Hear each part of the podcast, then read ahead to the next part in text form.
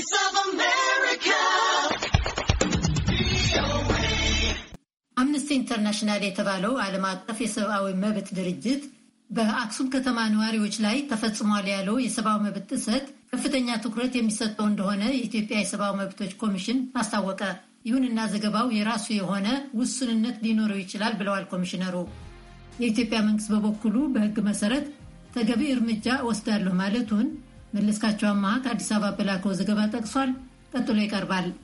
የኢትዮጵያ ሰብአዊ መብት ኮሚሽን ዛሬ ይፋ ባደረገው መግለጫ አምነስቲ ኢንተርናሽናል የተሰኘው ዓለም አቀፍ የሰብአዊ መብቶች ተሟጋች ድርጅት በአክሱም ነዋሪዎች ላይ ተፈጽመዋል ያላቸው የወንጀል ድርጊቶች ዋናውን ኮሚሽነር ዶክተር ዳንኤል በቀለን በመጥቀስ የአምነስቲ ኢንተርናሽናል ግኝቶች ከፍተኛ ትኩረት ሊሰጣቸው ይገባል። ኮሚሽኑ አክሱምን ጨምሮ በመላ ትግራይ እያካሄደ ለሚገኘው የምርመራ ስራም አስተዋጽኦ ማድረግ እንደሚችሉ ገልጸዋል ብለዋል። በተለይ አምነስቲ ያወጣው ሪፖርት በአክሱም ላይ ያተኮረ መሆኑን አስታውሰው እና ኮሚሽኑ ግን በመላ ትግራይ ተመሳሳይ የመብቶች ጥሰቶችን እያጣራ መሆኑን የገለጹት ዶክተር ዳንኤል በቀለ ይህን ብለው ነበረ።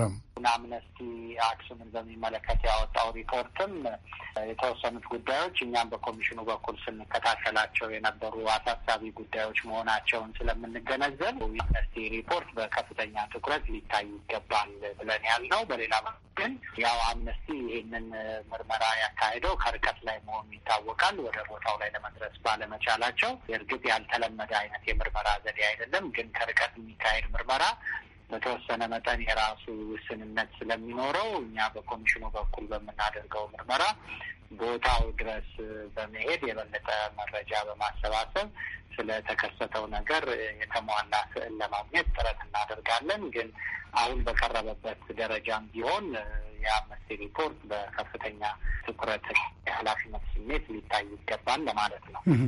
ግን እንደው እናንተ በተለይ በአክሱም ከተማ ተፈጽመዋል በሚል አምነስቲ ትናንት ካወጣው ዘገባ ጋር የእናንተ ግኝቶች ሲወዳደሩ ምን ያህል ይጣጣማል? በአክሱም ከተማ ውስጥ በኤርትራ ወታደሮች ተፈጸመ የተባለው ግድያ ከእኛም የቅድመ ምርመራ ግኝት ጋራ የሚጣጣም ነው። ቢያንስ በሲቪል ሰዎች ላይ መፈጸሙን በሚመለከትና ያም ደግሞ የነገሩ መነሻ ሁኔታን በሚመለከት የተወሰኑ የቲፒኤልኤፍ ወታደሮች በኤርትራ ወታደሮቹ ላይ ጥቃት ሰንዝረው ነበረ።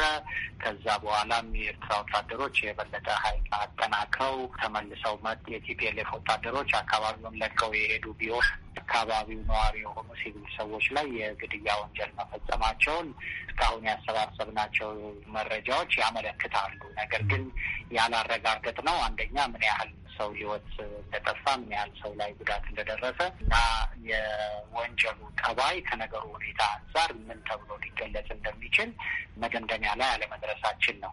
ስለዚህ እኛ ቦታው ላይ ተገኝተን ማጣራትና ማረጋገጥ ስለፈለግን የተለያየ ቁጥር ከዚህ በፊት በማህበራዊ ሚዲያ ወይም በሌሎች ሚዲያዎች እንዲሁ ሲንሸራሸር የነበረ መሆኑ ይታወቃል። እነሱ ሁሉ ቁጥሮች በግምት ላይ የተመሰረቱ ናቸው። ስለዚህ ትክክለኛው ምን እንደሆነ ማረጋገጥ ስለፈለግን ነው እና ቢያንስ ግን የዚህ አይነት የሲቪል ሰዎች ላይ ግድያ የተፈጸመ መሆኑ እና ድርጊቱ አፈጻጸም መነሻው ምን ይመስል እንደነበረ የእኛም የቅድመ ምርመራ ግኝትና አሁን በአምነስቲ ሪፖርት ላይ የተመለከትኩት ቢያንስ ይህንነትን በሚመለከት ተመሳሳይነት አለው ማለት ይቻላል። የኮሚሽኑ መርማሪዎች እስከዛሬ በከተማው ተገኝተው ምርመራ አልጀመሩም ማለት ነው? አዎ፣ የተቸገርነው ቦታው ላይ አክሱም ከተማ መድረስ አለመቻላችን ነው።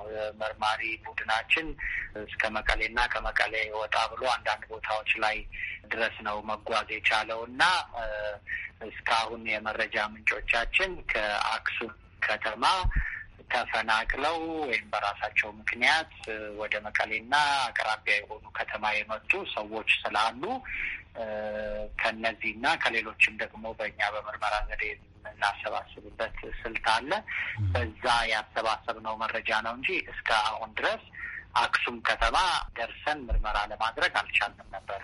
እርግጥ አሁን የህዝብ ትራንስፖርት አገልግሎትም ተመልሷልና የጸጥታ ሁኔታውም እየተሻሻለ መሆኑን ማረጋገጫ አግኝተናልና ከዛሬ ጀምሮ ወደዛ መስመር ለመሄድ ዝግጅት እያደረገ ያለ የምርመራ አለን። ነገር ግን ከአካባቢው የጸጥታ ኃላፊዎች ጋራ በመመካከርና ለመንቀሳቀስ ምቹ መሆኑን በማረጋገጥ ነው የምንጓዘው።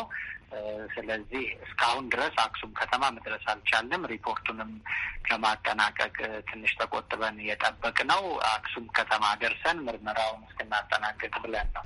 ዛሬ አመሻሹ ላይ ከጠቅላይ ሚኒስትሩ ጽህፈት ቤት የወጣው አጭር መግለጫ የኢትዮጵያ መንግስት የተፈጸሙ ወንጀሎችን ለመመርመር ዓለም አቀፍ ቴክኒካዊ ድጋፍን እንደሚቀበልና የጋራ ምርመራን ለማከናወንም ግብዣ አቅርበዋል። መለስካቸው አምሃ ለአሜሪካ ድምፅ ሬዲዮ ከአዲስ አበባ